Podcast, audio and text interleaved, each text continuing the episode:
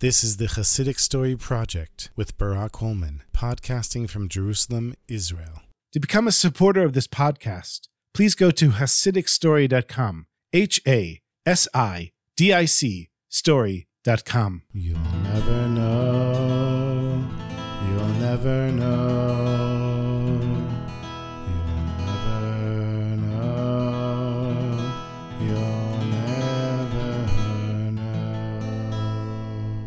This is a story that took place many years before there were any Hasidim, but it's still a Hasidic story. It took place in the city of Mechuza in Bavel in Babylonia. And this is where the great sage Rava had lived. Now, Rava was not only one of the greatest Jewish scholars of his time and the head of the yeshiva there, but he was also a very wealthy person. And he was known all around Bavel for giving tzedakah and for helping his fellow Jews. It was known that anyone who came to Rava's house never left empty handed, and he would always do all that he could in order to make that Jew as comfortable as possible. So one day, a poor Jew arrives at Rava's very large and fancy home because the other poor people in town had told him, You make sure you go to Rava's place because he'll set you up over there. So this poor Jew shows up and Rava sees him and they're having a short conversation.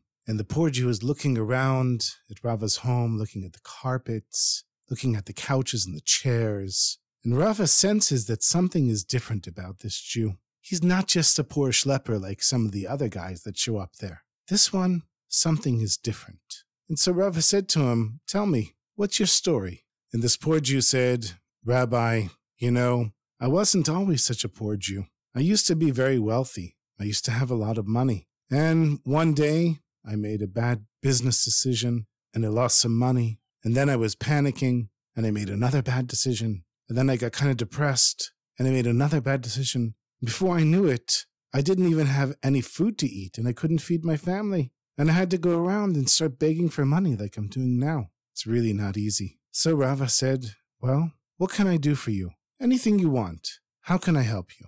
The beggar said, Well, of course I need some money, but the truth is, I'm very hungry. I haven't eaten in several days. Rava looks at him. And said, What do you mean you haven't eaten in several days? Haven't you been in this town for a while now? And the beggar said, Yeah, I've been here, but nobody is able to give me the food that I need. I have a very special diet. So Rava said, What exactly is your special diet? He said, Well, I only eat the finest fattened chickens in the rarest of sauces and drink the finest aged wines. That's what I eat. And I can't eat what the other peasants eat. I just can't stomach it. I had so many years as a wealthy person. Really, eating these fancy foods is all I can eat, and if I can't find them, I'm willing to not eat even for a few days, like right now. Rava was a little shocked by this answer. He told him, Yeah, it's true that once you were wealthy, but now you're not. And wouldn't it make sense for you to just get used to eating what poor people eat instead of starving yourself until you can eat what you like? The formerly wealthy Jew, he said, Listen, Rabbi, you've been very lucky.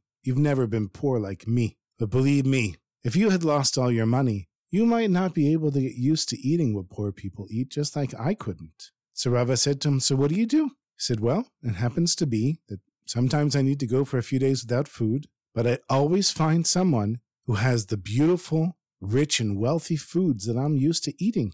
I mean, Hashem is running the world. Couldn't Hashem provide these foods wherever I need them? Why can't it be that wherever I end up, someone would have the food that I need? And so that's what happens.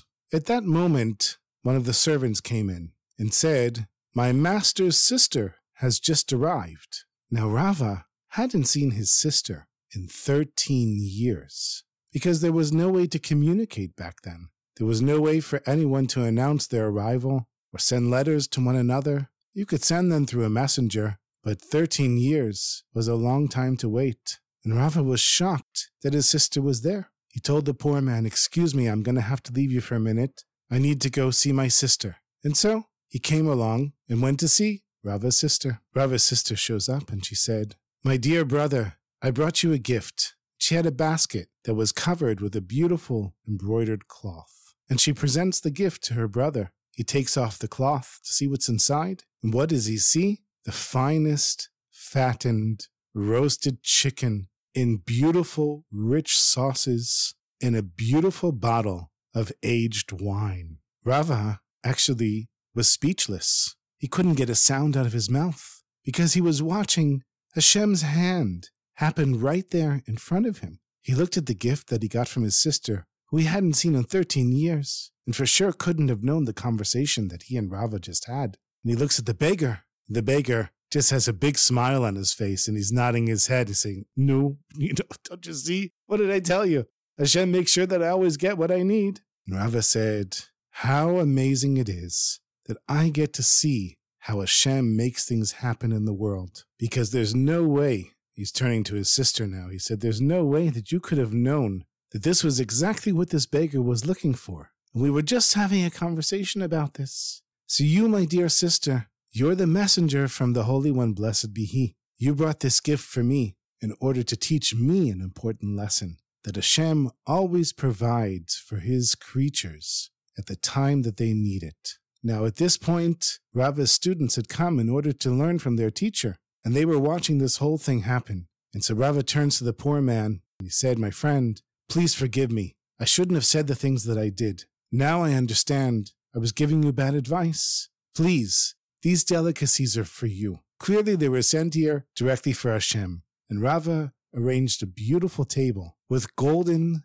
utensils and plates and served the poor man himself. The students in the meantime were watching, and Rava turned to them and said, Hashem taught me a very important lesson that we should always ask for what we need, and if we have enough faith, it will come our way at the right time. This man had to wait a few days without food in order to get what he wanted, and in order for me to learn my lesson, my sister had to come from so far away in order to bring him his food. And after he finished the meal, he stayed for the lesson, and then Rava gave the beggar a big sack of money. He blessed him that he should be successful in business, and when he has money again, to remember to always feed poor people what he fed himself, unless they ask for something else, of course, and to always be generous with the money that God gives him.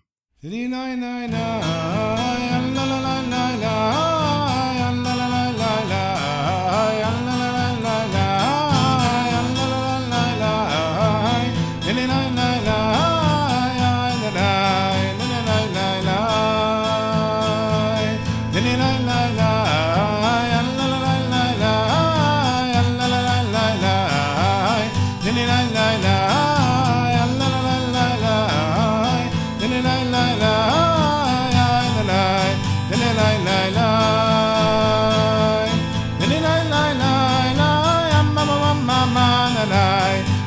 nine